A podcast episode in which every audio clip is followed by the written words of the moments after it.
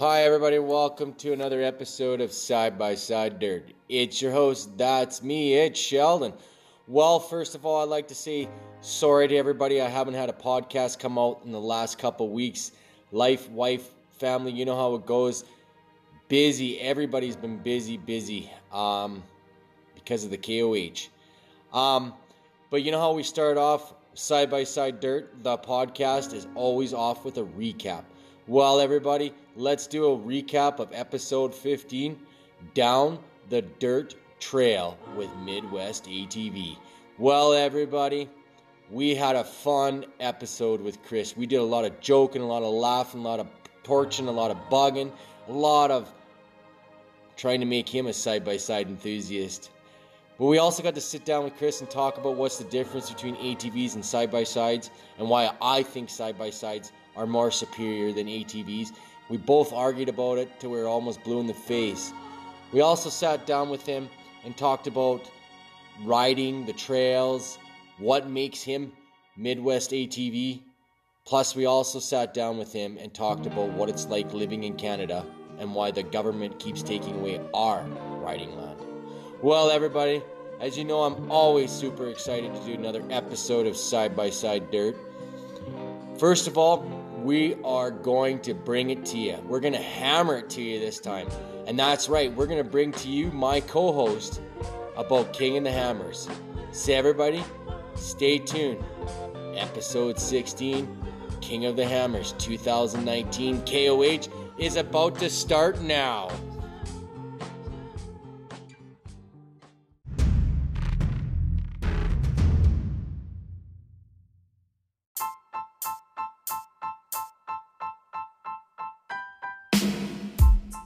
The dream up in the big white north. It is cold as balls here, and we are literally frozen like Yogo Pops. I can tell you that right now.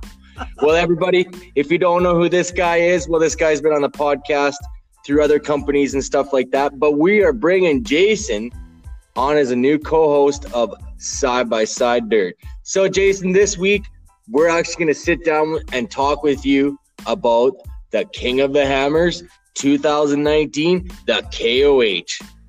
That's right, man. I just uh, was out there for the UTV race, and holy smokes, that place is packed.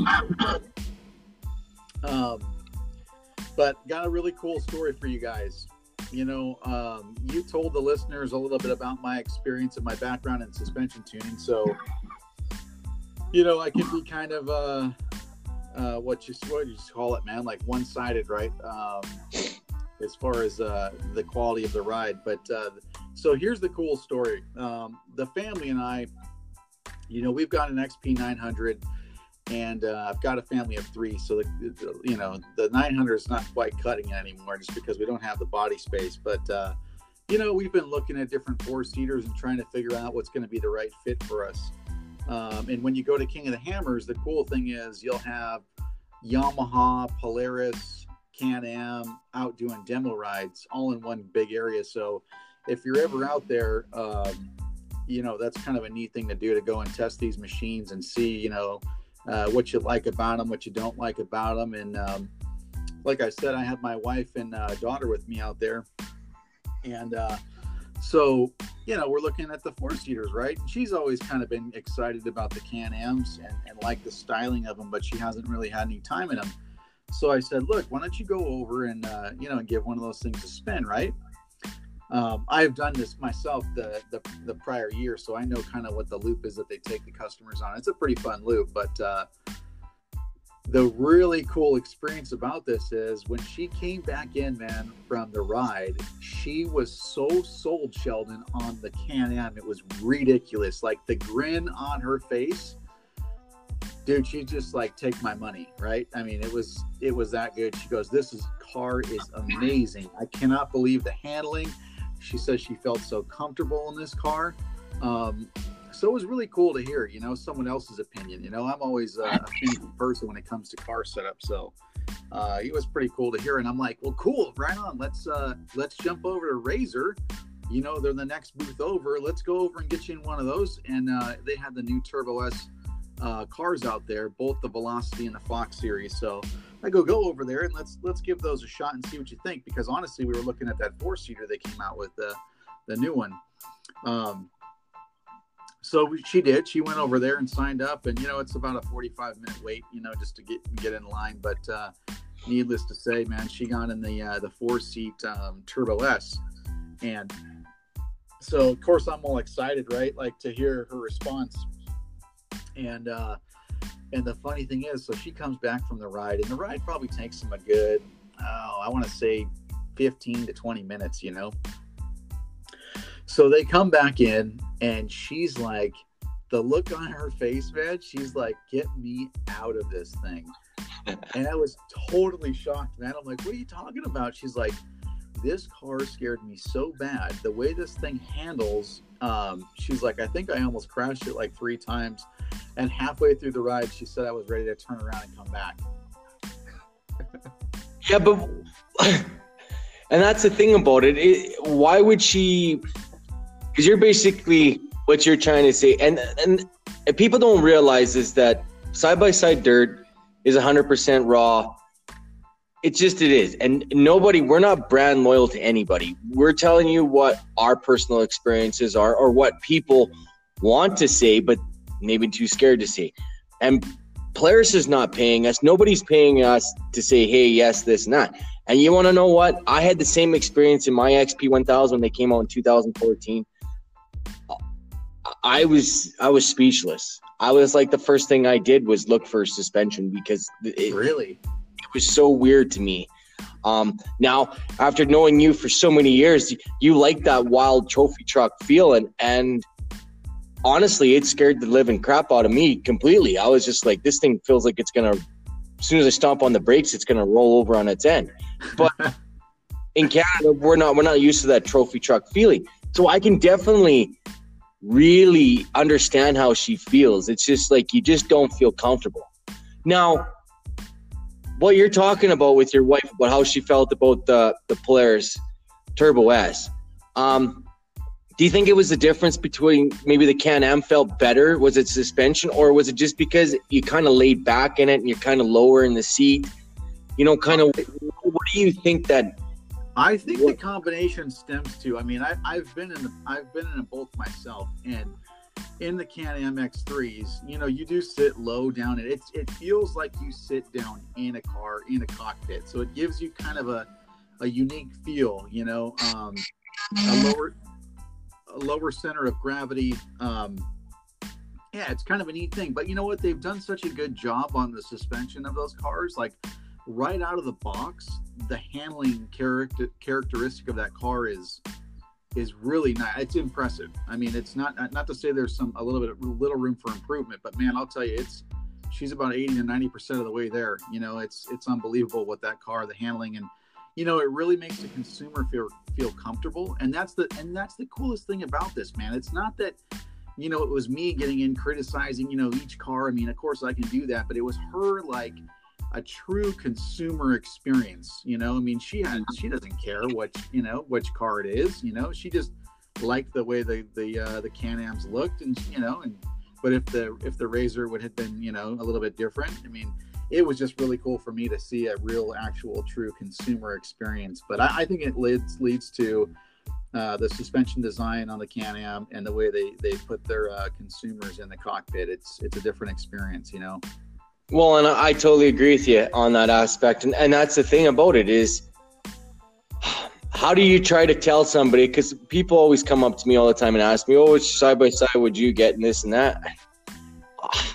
It's one of those things. They all have their good qualities and they all have their bad qualities.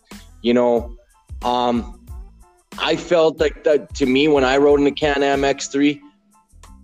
I fell in love with it. It, it felt cool. It just rode cool the only drawback that I didn't like about it was I found that seeing over the hood was a lot harder.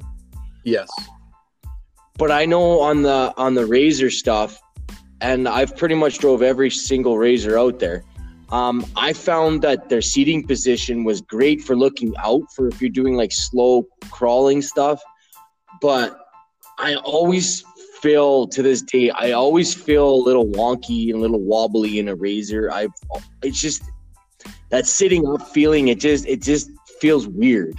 Now, yeah, but you know what, man? The the Can Am just to just to jump back a second, the Can Am, you know, there's guys out there that have these new, you know, new fa- fabricated brackets for the seating, and I've been in a few of those X3s where the seating's corrected. You're not leaned back so far because I know what you mean. If it's if it's an aftermarket seat on top of the way it's currently, you know, OEM position, I mean, you really can kind of lean back. But I've seen some that have been corrected, and and the car, it really changes the car. But you know, um, yeah, I know what you mean, man. It's uh totally different seating experience. I'm a little bummed to be honest that Textron wasn't out there because I was kind of dying to getting one of those things, but uh, you know we were missing Textron out there, and also I would have liked to have seen Honda with the new Talon at KOH, but uh, but uh, yeah, man. So you were you were a little freaked out when you first drove a Razor, huh? Absolutely. I, when I when I drove a when I drove a RZR, um, I've never I've loved I love side by sides through and through but I've never liked that feeling. Even when like I have a race rhino and I have a regular rhino that's all you know done up, and I go to my race one where it's kind of like that Can Am feeling where it's laid down. You know, your feet are sticking out further. It kind of feels like you're racy. Yeah, I felt I feel the same way when I drive my Rhino versus my XP. Yes, I know the XP's got more suspension, more faster, and blah. But the seating position, I feel, is a little bit of the same. And you know, I would love for Polaris to, you know, because going back to the KOH, yes, Can Am sponsored all that stuff, but guess who came on top? It was Polaris. Yeah, I like the top eight were all Polarises, and I think the rest were all uh, kind of the, the Can Am started trickling a little bit after that. But top finishes were all Polaris. Yeah. The Turbo S's. Some guys would run the Turbo S's, the wider ones. Some guys were going to 64. But look at all the big names that you see out there racing side by side, especially this year in the KOH. It was unbelievable to see. Oh yeah, the they big had about 100. I think they had about 114 entries. Yeah, like like you know, Ultra Four guy like freaking um, what was his name? Bryce Menzie, I Uh, he was there. This you know, and then you had Bryce Menzie, and then you had then you had Shannon Campbell. You had his family running it. Like, yeah, that's right it was unbelievable. And I, am disappointed in Textron because I, I seen it firsthand, and I never got to watch. I never watched live like you did, but I watched it live on YouTube, and I seen it. I think it was coming out of the. I think it was Chocolate Thunder or something like along that lines. They were coming out, and I think it was Robby Gordon at the time. And they had to stop, and then they had to get their stickers or whatever. And then they had to go up this big hill you could tell the difference right then and there. The Textron seemed to go through Chocolate Thunder really well. Like the way that he was driving it was without was, having radius rods in the back. It seemed to be not getting hung up as much as as the Razors and the Can Ams. But when they went up when they went up that big hill, I tell you right now, you saw the you saw wait a minute, don't say it, don't say it. You saw the. So bad. It was like they were almost rubbing each other's butts. And and he literally had to pass him because because yeah, that Textron just didn't have the jam. And I always felt like the Textron. I I, I do like the Textron. I, I honestly I've never test drove one yet. Um, Such a good looking car, man. They are. They're they're absolutely sexy car. I call it, and I was really disappointed to see that because Textron had all their eggs in a basket. I feel but then they slopped out in the turbo game.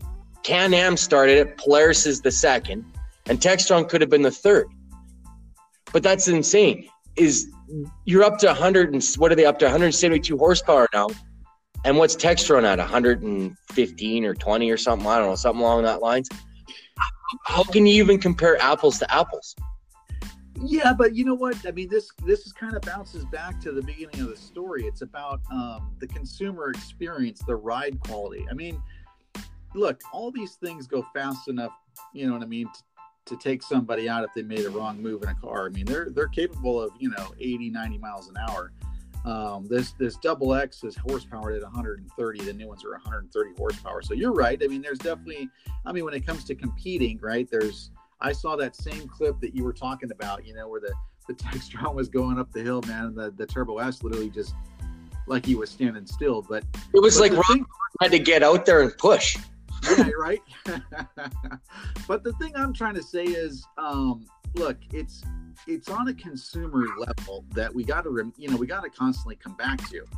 So my, so after you know she came back and drove the thing, I'm like, geez, man, I, I better go drive this uh, four seat Turbo S for myself, you know, and really, you know, get my own two cents on it. And so I did. I went back and signed up myself, and um, you know, talked to uh, some people there from Polaris, and um, had a little bit of conversation prior to getting in the car and you know the thing i noticed about it is i mean let's let's face it they got mondo power man. That turbo s the way it puts down the power it's it's all there. But the thing that i, I can explain to you what would happen is um, when the car would come into like a, a, a medium section of whoops right uh, at a consistent forward speed not romping on the pedal or anything like that i was already at like 50 miles an hour entering into a, a whoop section that was mild, the car was very violent, like in the mid stroke. I mean, it just wasn't, you know, let's face it, they they claim I think up to 25 inches of travel out of this car. You shouldn't feel anything at that point in my eyes. And and I know the Can Am experiences that. It almost it almost eliminates any of those bumps. So after I took the car for a ride, um, you know, I noticed it, man. I mean, and my my battle is this can any you know there's look there's a lot of suspension guys out in the field as you and i both know that could correct this but again it comes back to that consumer that got in the car that's thinking about buying one and goes from one ride to the next i just think that they need to um, change the game a little bit and maybe focus in those areas you know i mean the, i know talking with one of the engineers out there he goes yeah but that's why there's you know guys like you out there and and other tuners to get them dialed in. I'm like, but yeah, man, but you're not getting it. The whole thing is a new consumer experience. And my wife, right now, the bottom line is if she was ready to write the check, it'd be a Can Am. Yep. That's just it. I agree with you. So she got, she, let's clarify this for our listeners so we don't get our peepees whacked here. Turbo S or did she try the new Velocity? It was the new it was the new Velocity series because um, um, the other one, that the Fox uh, dynamic system, um, I like the way that the actual function of the adjuster in the cab. I mean, it does work. You do feel a difference. There's a few things that I'd change as far as the ride quality goes, and I know a lot of the consumers. Uh, I've heard the same exact feedback. You know, um, the only reason that I didn't didn't want her honestly, Sheldon, to get in the Fox editions because in inside those things, you know, there are some some plastic pieces that tend tend to fail, and I've seen them fail myself. Uh, getting into these things that I just eh, in in my eyes, again, I I know a little too much when it comes to this stuff, you know, so. Uh, it's it's something I would go I would go with the velocity one if it was me picking the car out, you know. Um, yeah, eh, that's just that's just it.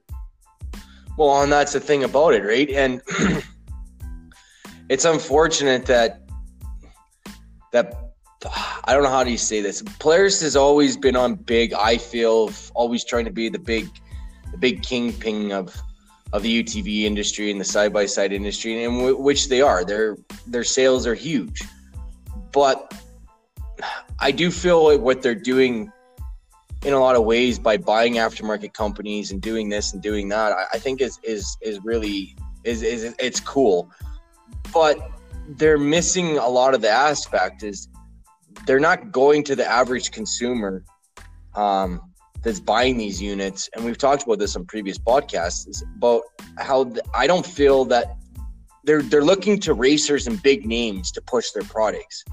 Um, but it's it's us little consumers you know, that buy them. I know That's that right. we have, we have three side by sides, which are razors. We have a razor 900. we have two 1000s. Um, you know, and uh, they're all bought and paid by our own paycheck. They're not given to us. They're nothing. Um, the only reason why I drive a Polaris and I support Polaris is because of the man behind the, the Polaris dealership that I buy from. He's the only guy that I, I trust through dealerships and it's unfortunate because we don't have no Textron dealership here, and the, and the Can Ams we feel up here are are they're great machines, but they're way out of price. And when you're when you're a consumer and, you, you're trying to buy something, it you have to go with Polaris because it's the only reasonable thing out there for price wise. And I felt, I feel Can-Am is great in what they do. And yes, it's they're born in Canada and blah blah blah, but they don't support the Canadians very well. Um, but the price is, is ridiculous, and it, it, it's becoming to an average consumer. You, you can't afford them. It's it's getting to be as much as a freaking truck payment, and that was not the whole thing. I think of especially the side by side industry. It was for you to take your family out there and explore the the world. Yeah, explore the trails and see new places. Right. That's right. And I've rode in a 50 inch razor 800, and I can tell you right now, anything is better than that. I know when that Razor S came out, was it the Razor S? That yeah. 800 came out. That was like the epiphany of like, holy, this is what these things are. These things can do. And but by then, I already had a, a, a Rhino that was already that same width. Right. And I'm like, what a difference, you know? Yeah. But I had to spend big money to do it. And, you know, it's just one of those things. I, I totally agree with you, and, and, you're right. Your wife would have stroked a check right then and there for Can-Am. Hundred percent, man. And when you were talking to those engineers, they, they they probably have lots of people's comments like what you just did, and they don't really know what to do about it. But I'm telling Polaris is that they need to reach out to consumers, average people that use them, farmers, ranchers, um, trail riders weekend warriors. Those are the people that, that buy your product. We, we, we're not buying your product because RJ Anderson's running one or or uh, Bryce Menzies running one or Shannon Campbell's running. I mean, I personally buy the unit because of the, the the dealership behind you, and I it I would love to sit and buy a Can-Am X3 or a Textron, but there's just no dealer support here for us.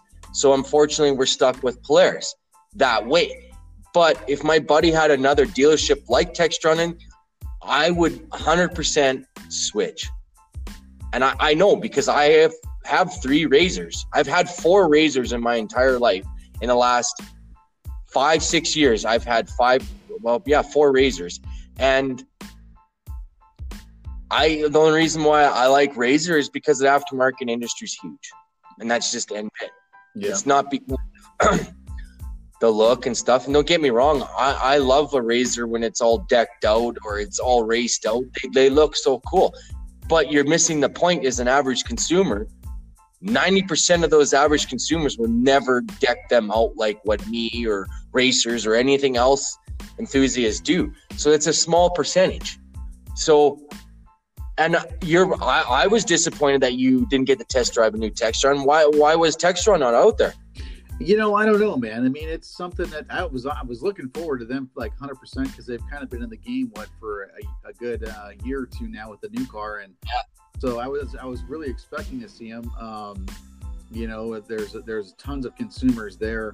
Um, it's a great opportunity to do that. I was honestly thinking, I was I was kind of hoping for Honda, but I know the Honda's so new that it doesn't surprise. I wouldn't 100% surprise me, but uh, for Textron not to be there and you know give the the consumers a, a, chance. I mean, when you got all the other big boys there, it's really it's a game changer, man. I mean, face it, dude. You know, you you you can go out there.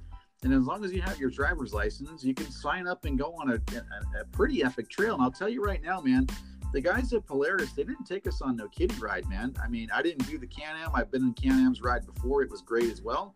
But I can tell you in the Polaris, we literally hit the desert, man, and did this giant loop. And it was at least, we were all running at least 65 to 70 miles an hour the whole way around the route, loop. I mean, they, they allowed you to really get in the car and see what it would do. I mean, it was, it was uh, no joke. It was no kiddie ride. So, um, you know, it's a neat experience. But again, my my whole point to this thing is, is not to be beating on anybody, but just to say to the guys, look, man, the consumers. We need to make sure these guys have great feedback and an awesome experience when they come out there. You know, my my thing is to not sit there and criticize somebody to where like tell them, you know, man, your product's horrible. It's it's I, I want to criticize them in a way to where they open their eyes and make things better for the consumer because bottom line is man uh, like we just said my wife would have wrote the check for the can-am i was really rooting for the polaris myself and, and of course i'm the guy that it's not a big deal i can go home and make it whatever I want. But but the whole thing is is uh, is again the consumer experience, and I think they need to focus on that stuff a little bit because let the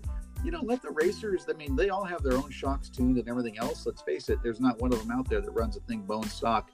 You know, they have a spring kit or something else on there. So I would say to those guys, if anyone was listening, you know, focus on the consumer. And maybe they're not getting that feedback. Maybe they, maybe people's eyes are so wide open because how fast the car is and everything else it does. They're, you know, I, I don't know, but uh, you know, I'll tell you right now, man, if it was me, I'd be making that thing as as as nice as possible for the consumer experience to be out dogging the rest of these guys, you know. Well, I agree with you, and then that, that's the thing. But people are going to argue with you because guess who came on top was Polaris and the and the KOH.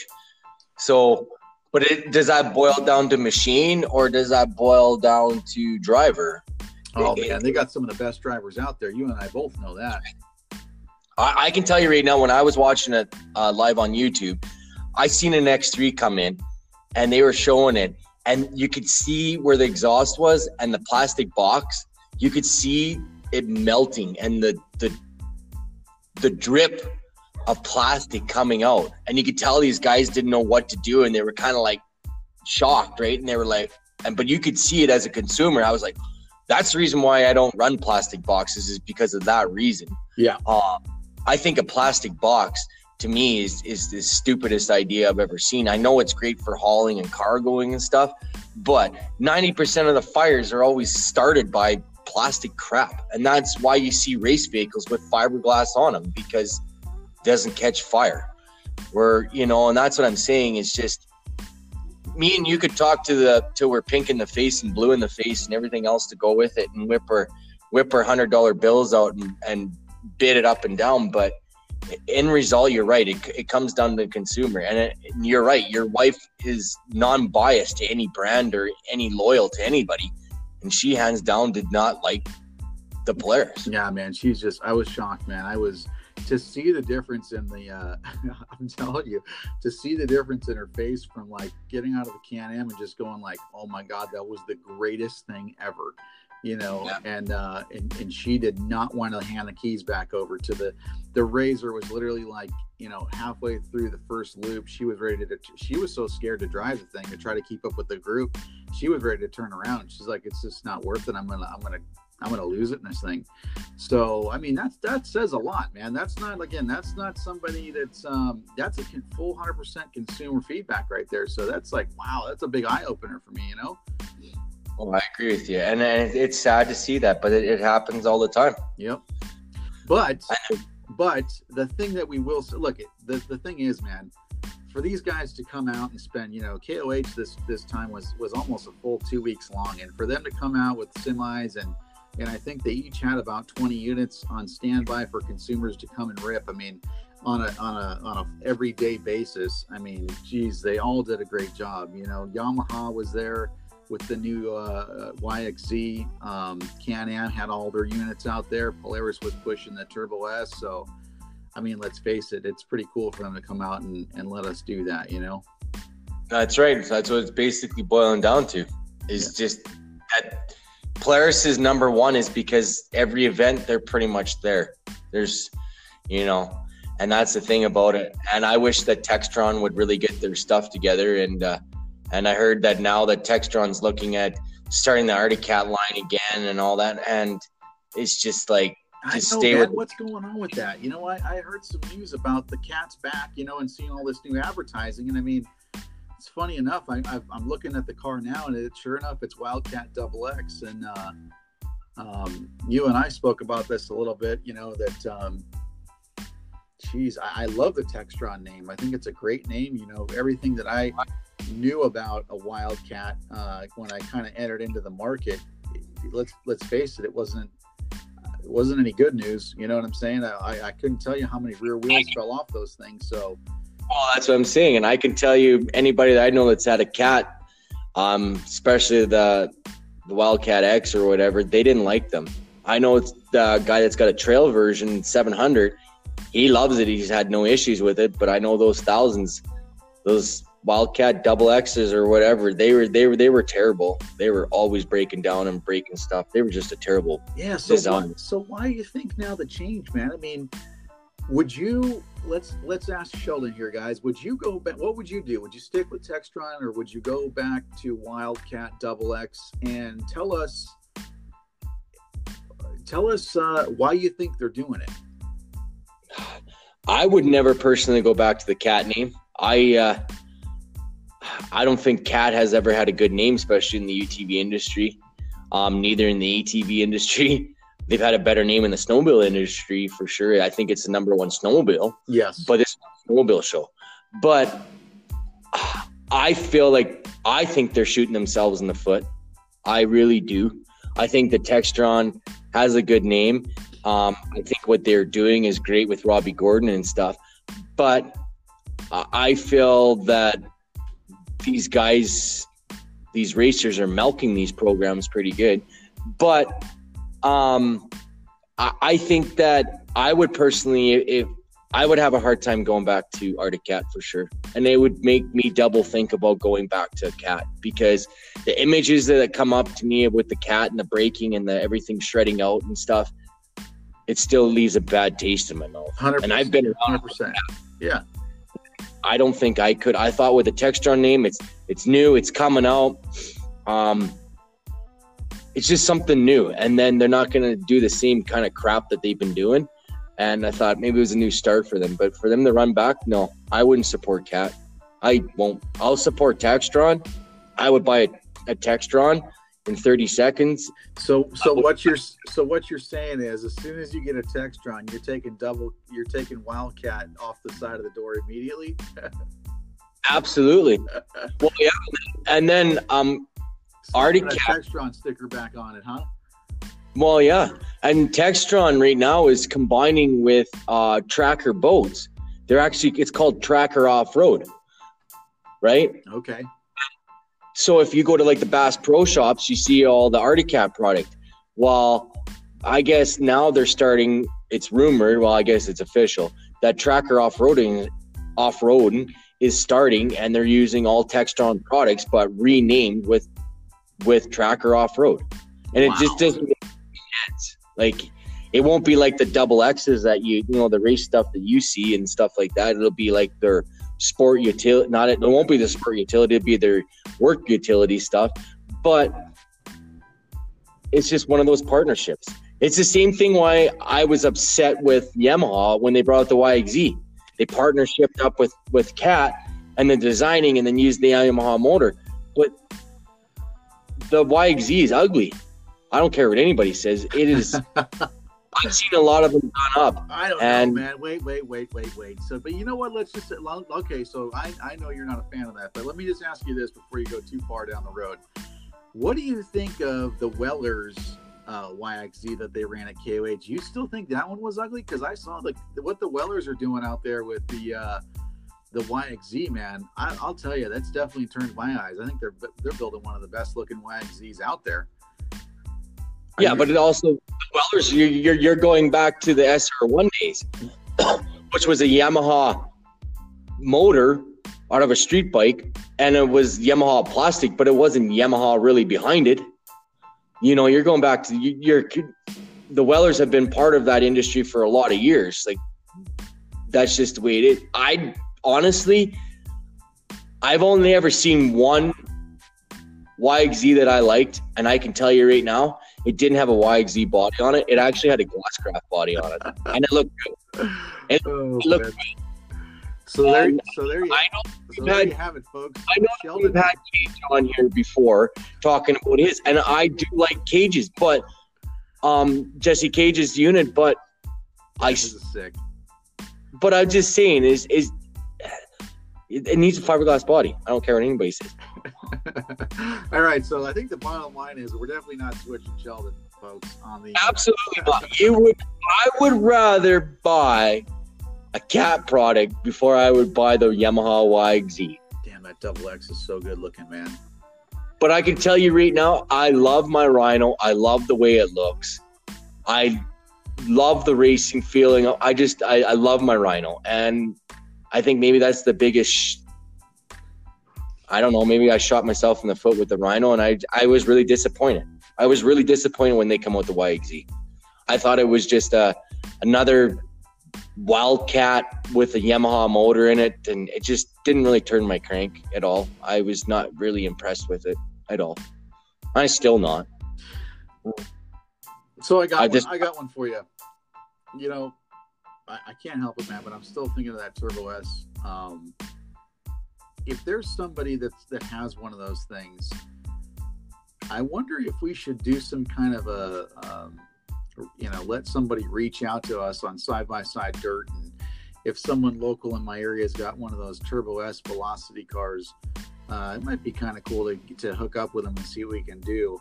Um, as far as a ride control system on there and make something kind of smooth. What do you What do you think, man? I mean, I, I that thing's bug. It's driving me crazy that it, it rode the way it did. I'll be honest.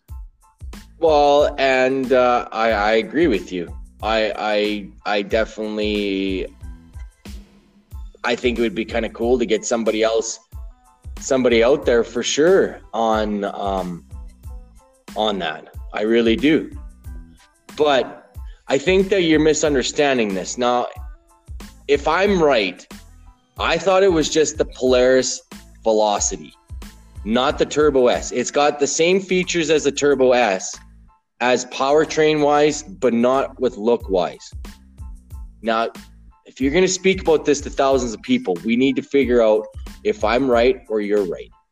Well, the Turbo S, the turbo. So here's the deal, right? On the Turbo S, there's two there's two models now. You can get the uh, the dynamic Turbo S, or you can get the Velocity. Now the cars look identical. There's really nothing different in appearance. The difference is the Velocity is a little bit more stripped down inside. I mean, it's pretty much bare bones basics in, in the in the cab and the interior. That I can tell you for sure. The shock package is obviously different. As far as the long travel suspension from one unit to the next, they're the same. So on the Fox Dynamic system, you got the internal uh, ride control with the three switches, you know, for um, uh, in-cab control. On the on the Velocity, it's just a, your standard type of uh, coilover dampener with no electronic control, which I kind of prefer myself. But other than that, man, they're the, they're the same car. I mean, they actually, like I said, they had a bolt out there. So, yeah, because the Turbo S the one that we're talking about has a painted front end. That means that you've got the ride, you got the ride command, and also all that other fancy suspension and all that. That's the difference, I guess, between the Turbo S is it doesn't have that and not the painted plastic. Which yeah. I wish that I wish I would have ordered my. Now I wish I would have got the Velocity front end because I ha- actually bought the new front end for my Razor to convert it, and I got to paint it all black. But I guess I should have bought this one instead. Now, jeez,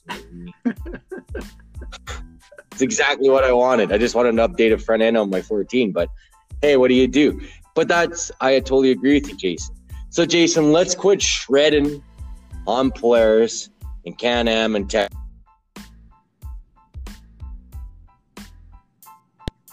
We all know it. They're not going to listen to us, and they don't really care about us. But um, let's. But if they, but if they want, but Sheldon, if they want to, they can surely reach out and uh, absolutely. You know, I'm telling you right now, I'm a diehard fan of Polaris. I, I've had Polaris snowmobiles. I've I've had Polaris quads. I've had Polaris side by sides. Like I'm a huge fan of Polaris, but read down inside, there's there's other brands that's making me think about switching. It's just the way it is. That's true. And and and, and it's the truth. It's just it's the truth. Um, I probably shouldn't say this on the podcast, but uh, we used to classify Bombardier, but was Can Am, right? Not yeah. the company that bought out, but the old one in Canada. We used to call them what we called taxpayer funded. So us taxpayers lend Bombardier money all the time. So it left a lot of bad taste in a lot of Canadians' mouth because their debt was never paid back to the taxpayers of Canada, ever. So I think that's why I've never been a, a, a Can-Am freak because I've always been branded into my head that as a taxpayer we fund that program and they should give us Can-Ams all the time. But I'm probably going to get my pee whacked on this. but, but growing up, that's what I was always always known was that Bombardier was a company that was funded by the taxpayers of Canada. and they never paid back their loans.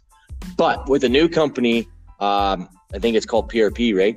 Um, taking over, I think that's great. And I think guys like Justin uh, Dustin Jones that are that ran this year, I think he came in like what tenth or something this year in the KOH. Yeah, something like that.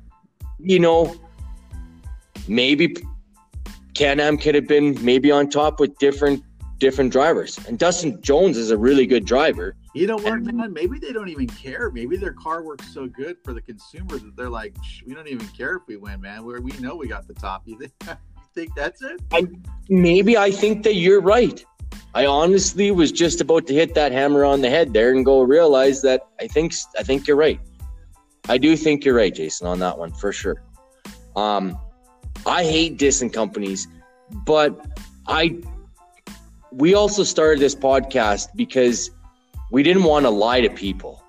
And even if Polaris was was paying us and giving us new machines and blah blah blah or whatever, you I still if, wait, would tell the consumer. If they, if they, let me stop you. If they did give us a car, a Turbo S, I would fix it, and I would tell everybody on the podcast how to fix it.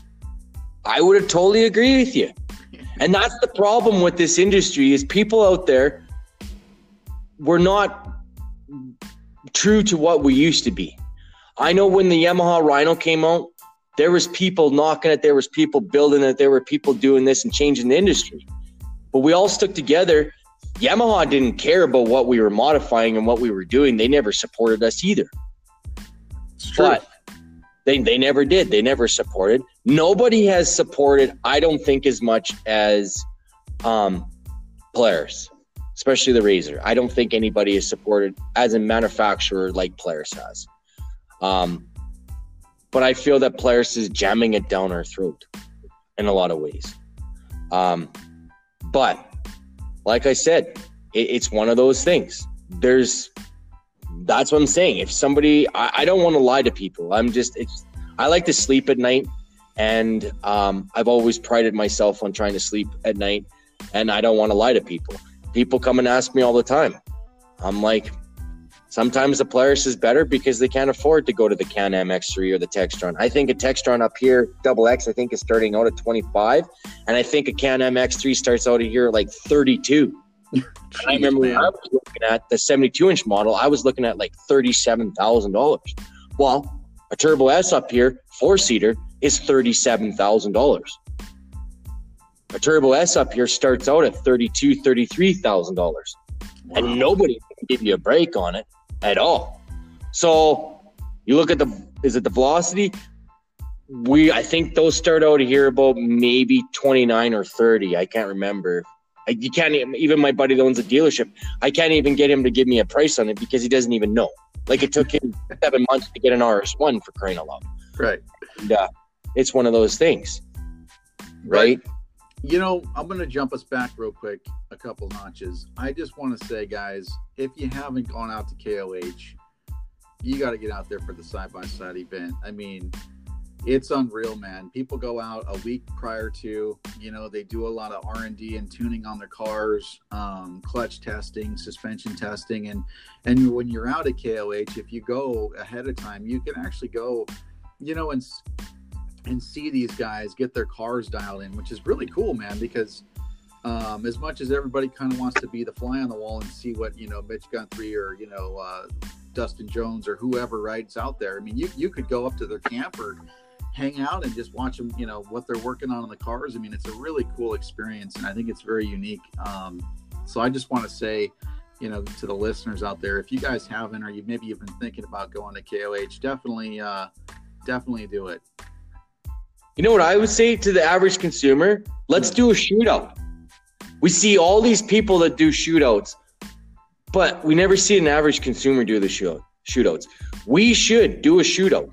We should have every side by side out there, one place at one time, and everybody just let her hang out and let's see who's the king of the hill. There you go. And no, and what I call no bullshit.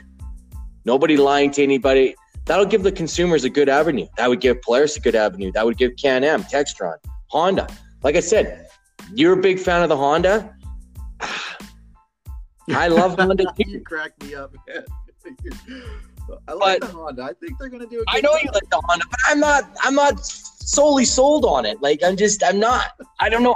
And when it comes to the horsepower game, it's all about horsepower now. Damn it, It's the horsepower. Not about anything else. Okay, but listen, don't go. well, Listen, here's what I'll do next year for you. I, I mean, uh, next year, I will make it a point, whether I got to take off of work or whatever I got to do, and I'm going to put my wife in every demo car out there, and I will get a video response as soon as she gets out, and that's that's the best I can do for you on a consumer level. It wouldn't be to put me in it, but uh, I'll put her in a YXZ, I'll put her back in a Can-Am, and I'll put her back in a Razor, and uh, you know, we'll see, man. I mean, that's that's real world stuff, you know. But yeah, it would be cool. It would be kind of cool, you know. Somebody, you know, magazine guys or some of these other guys, you know, it's it's tough because they're in them all the time, you know. Then, um, but uh, yeah, uh, uh, kind of like you just what'd you call it? A real world uh, consumer try, right? Like someone for the first time, right? Well, and magazine companies and all that you see, all these blog things, they, they make their money off of sponsorship. Where side by side dirt is not sponsored by anybody but us. It's just the way it is. And nobody pays us to say anything. And I'm not going to lie, I'm going to tell the truth. If your product sucks, your product sucks. If your model sucks, your model sucks. It's just the way it is. And I'm not going to lie about it because I felt that this industry has been built around lies. And it's hard as a consumer because I know what it's like being on the other end of a lot because I bought parts that failed and they failed miserably. Um, and I've had customers that have bought parts from me and has failed miserably. And as a consumer, me starting in it, I had to spend my own money, not hundreds, thousands of dollars to test people's products out to see which worked and what didn't work. Nobody said to me, hey, because everybody thinks that their product is better than everybody's. And it doesn't matter price point or cheap point or whatever. No, you just want to buy it one time and be done. I I would love to have somebody say, you know what? Assault radius rods are better than Holz Racing. Well, how do you compare that? They got a high clearance one and Holz got a racing one. Like, it's one of those things. And I've seen a lot of brands fail on the racetracks, off the racetracks, on the trails, just regular consumers. I've seen axles, Chinese axles blow up. I've seen really expensive axles blow up. But nobody gets down and tells people actually what the truth is. And that's the reason why we started this because we didn't, and we're literally putting our relationship with people that we've been with for years on this. And that's why we don't associate our companies or anything with this podcast is because it's just me and you doing this on our own on our own time and our own dime. And and that's the thing about it because I can tell you right now, your company would probably help support this podcast, and my company would actually help support that podcast. But that's not why we started Side by Side Dirt because it it's, raw. It's just us getting ourselves into trouble. that's just it. But So, yeah, Jason- let's do, let's do that. Let's, I mean, do like, if- something doesn't change by you know KOH next year, I'll tell you guys. We'll do another KOH edition, and I will. I will actually have video next year. I was kind of bummed I didn't get any video, but uh, I will make a promise to do video content on each you know uh, car next year if there's not a different situation. But yeah, that, that would be kind of cool, man. let's let's do that. Yep. Um, Jason, so this was supposed to be about the KOH. This was not supposed to be a dig towards any companies. So let's talk a little bit about the KOH that you experienced this year. Because how long you been going to the KOH? Oh man, KOH. I think I've been there for I don't know. I think I well, I probably missed a year in, in between, but I think maybe like five years, maybe. I, I, I had stuff, but uh, And if anybody Jason is Jason's kind of a dinosaur, so he's been to a lot of events. every time, every time it comes through, I've got to go, man. It's um, it's two and a half hours for me. So know that I, I've been watching it since 2014.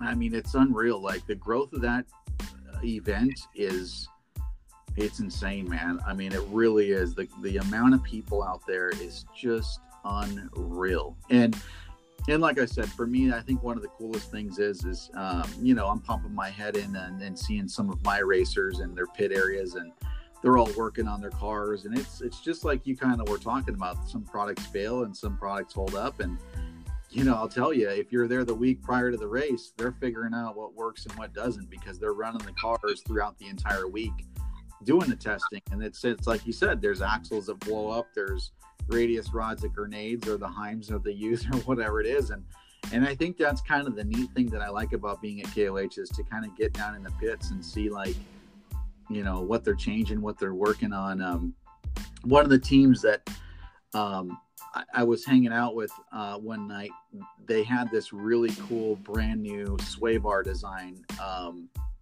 that was custom built. They're thinking about putting it in the market. I probably shouldn't go into it too deep, but uh, I got the chance to jump in the car and, uh, and and see how it works, and it was it's unreal, man. The simplicity of it and everything is like if uh, if they'll put it to you this way, if they if they decide to, to actually put it out to the consumer and put it up for sale, we'll definitely get them on here because I'll, I'll talk about the full blown experience. But but yeah, I think like I said, man, put it on your bucket list. Come out to KOH, you know, go up and see the drivers. We're all friendly, you know. I mean, all everybody out there is a big family, like you we've spoke about before, and um, weather was pretty cold, so make sure you bring some some uh, some good jackets, uh, keep you warm. But um, uh, KOH, man, it's. So did you actually get to sit down? Or are you just too busy yapping? No, man. Like during the week, you know, I'm so involved in so many different people's program that uh, I'm jumping all over the place. You know, jumping in my own car, my my XP 900, and uh, once once it comes race day, the neat thing is. Um, if you know kind of the course layout, you know, you can jump in your own razor or whatever you got and go and actually uh, see different locations, you know, and see them come through, which is really cool because you're not just stuck in like the the bleachers, and that's a very cool thing about KOH as well. Is again, it's all about getting out there in these side by sides and and having an experience. So you could load up the gear and and uh, and go out to a remote section and see these guys come through and and it's just super cool man. I i, uh, I try to get around as much as possible but um uh, it's you know it is what it is. It's everything's going 100 miles an hour out there so. I, I can tell you right now jason i watched the full eight hours on youtube in my shop when i was working. So i can tell you i didn't really miss too much of it. And i can tell you what i seen on live youtube um, it was pretty cool to watch everybody struggle, and that's what they they build that course for you to fail. And it was the, the machines that did fail and the ones that came on top. And I still can't believe the side by sides were running that big of rocks, and the you know they had to get out there and, and winch, and you know their co-drivers are out there running, and and I can't remember who was the female that I seen on there. I can't remember.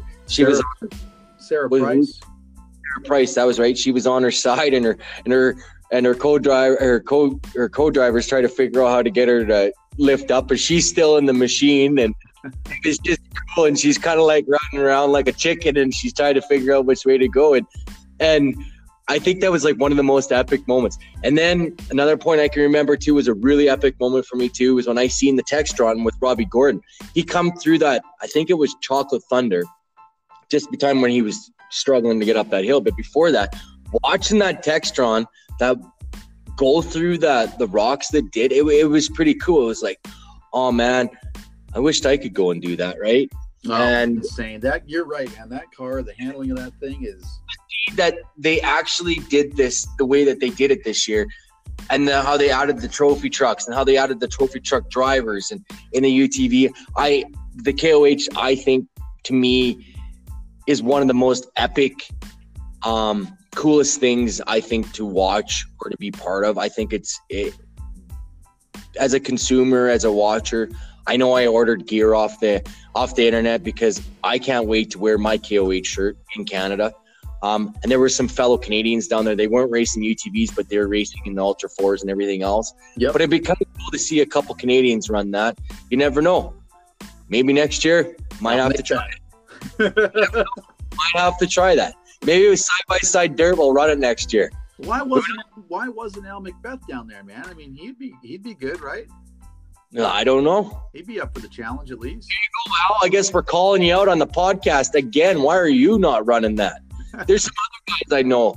Uh, Richard, uh, I think 920. I don't know why these guys are not. Lamont, you know, I know Lamont's a desert guy. I know everybody's a desert guy, but um, a lot of these guys, I don't know why they wouldn't run it. I think Lamont would have a blast running that down there.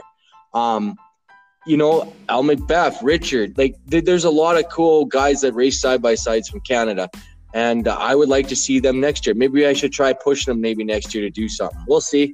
We got another year to go. Who knows? We you never know. Side by side dirt might be live inside the cockpit of the KOH. There you go, man. Let's do it. You side by side talking. We'd, we'd, it'd be 100% live, so it would be a whole bunch of F bombs coming out of my mouth.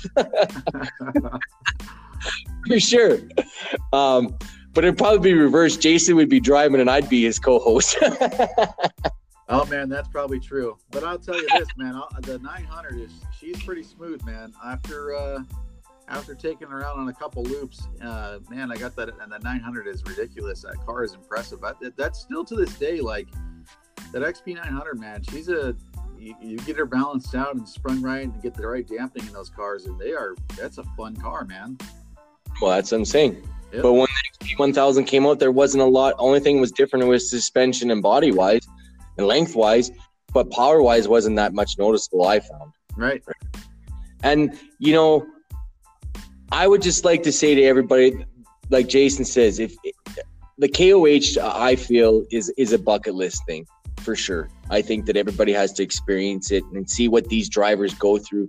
I know some of those drivers were in there like eight hours, nine hours in oh, that it's huge. Yeah, it's unreal. side by side. Like it, they're comfortable and everything. They ride great, but not getting out and stretching and stuff. Like those drivers were in there. The co-drivers were out there stretching their legs and wrenching, but they had the hardest work out of all of them.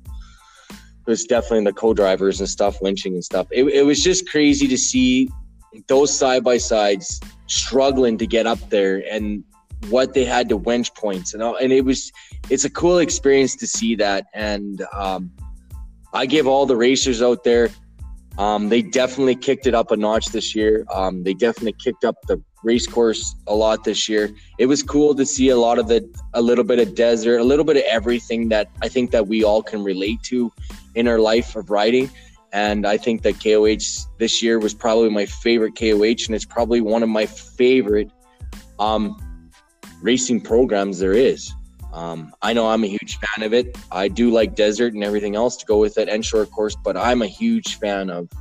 I'm a big fan of the KOH for sure, and that's why I wanted to bring you on the podcast because you were literally experiencing the dust, the rain, the the drivers, the cars, everything, the UTVs, just everything you were experiencing was it was it's unbelievable, right? That's it, man. And, and for those of you that didn't get to check it out, it's pretty awesome that they live stream it. So you can, if you haven't seen it, and this is the first time you're hearing about it, get over to YouTube and, and look up, uh, you know, the 2019 King of Hammers side by side race, and you can go back there and watch all that action. So that's that's pretty cool. That's they right. actually do that, you know. I think it was it was an epic year. I think for the side by side industry, um, and I think it was an epic year for for the King of the Hammers to do what they did on everything that they did on the platform. Um, it's a great event. Um, it's very family orientated, and I think they did an awesome, awesome, awesome job for sure. Yep. Um, one of my favorite moments, I think, on watching the KOH was watching the drivers come in and on the podium and to hear the, those guys. They were just so tuckered out. Oh man, they're beat. they probably never been in a side by side ever in that long, right? they're so beat. Yeah. right? It's, it's it's unbelievable to watch those guys and and their testimonies to what they did. So everybody, KOH definitely hit the hammer, hit the nail on the hammer of the head. I don't know how to say that. I was trying to think of something cool, but You've got a tongue twister going on you. Yeah, but Tongue- KOH, KOH 2019 was was epic, man. absolutely. Well, everybody, Jason, it's always good to have you on the podcast. I know that we've been slacking on the podcast, but we've both been busy.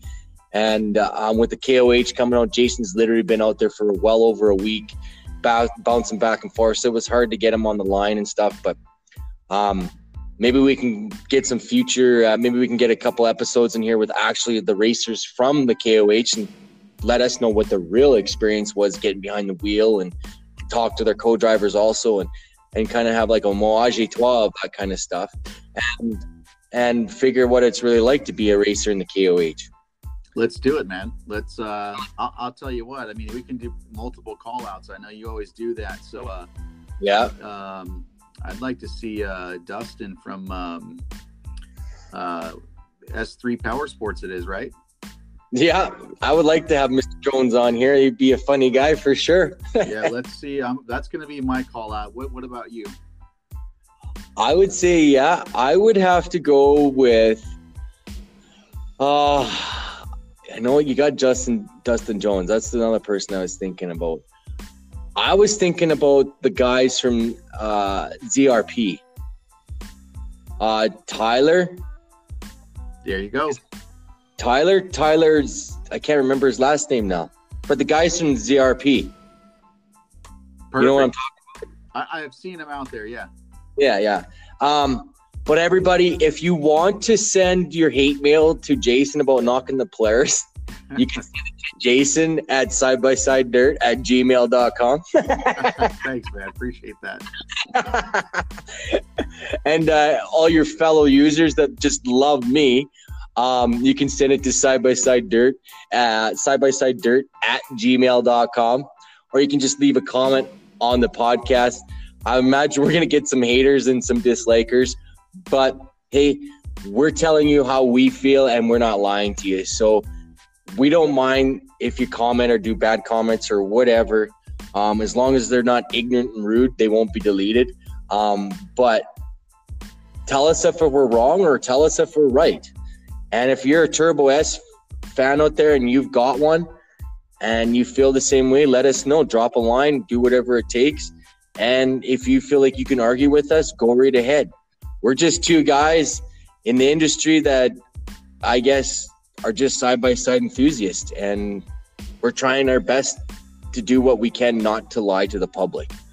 So, everybody, this is Sheldon from Side by Side Dirt, and this is Jason from Side by Side Dirt slash co-host guy. Dirty. Back again. he's live from California, and I'm live from Canada. We're literally 2,500 miles away, and uh, he's sunny, wearing shorts, and I'm wearing my parka. So, everybody, it takes a lot for us to put these podcasts together, especially being the distance that I'm from everybody. But everybody, thanks for supporting Side by Side Dirt and hashtag Side by Side Dirt, and let us get our logo on the side of your side by side. Let everybody know about side by side dirt. Jason, is there anything you'd like to add before we shut down the program today? No, man, that's it. Make sure that you guys share this uh, this podcast. If you've got a friend out there that's, you know, uh, interested in this kind of stuff, this kind of content, be sure to share it on all your social media pages as well. And uh, and like Sheldon said, drop us a line. You know, let us know if you uh, if you disagree or you agree. You know, and we That's right. we appreciate you guys. That's right. And let us know if you want to come on the podcast. We're always open to bringing on everybody. You don't have to be famous. You don't have to be anybody. You can just be an average trail guy or whatever. We want to hear your experience. What makes you a side by side enthusiast? But Jason, I do have some exciting news before we go. Uh oh. Next week, what you, what you got? Side by side Dirt. It's not official, but it's coming close to being official. We do have one of the godfathers of the side by side industry coming on. So, everybody, stay tuned for next week's episode of Side by Side Dirt. This is Sheldon signing off. And Jason has signing out. Everybody, have a good one. Talk to you guys soon. Thanks again, guys. Jason. Bye.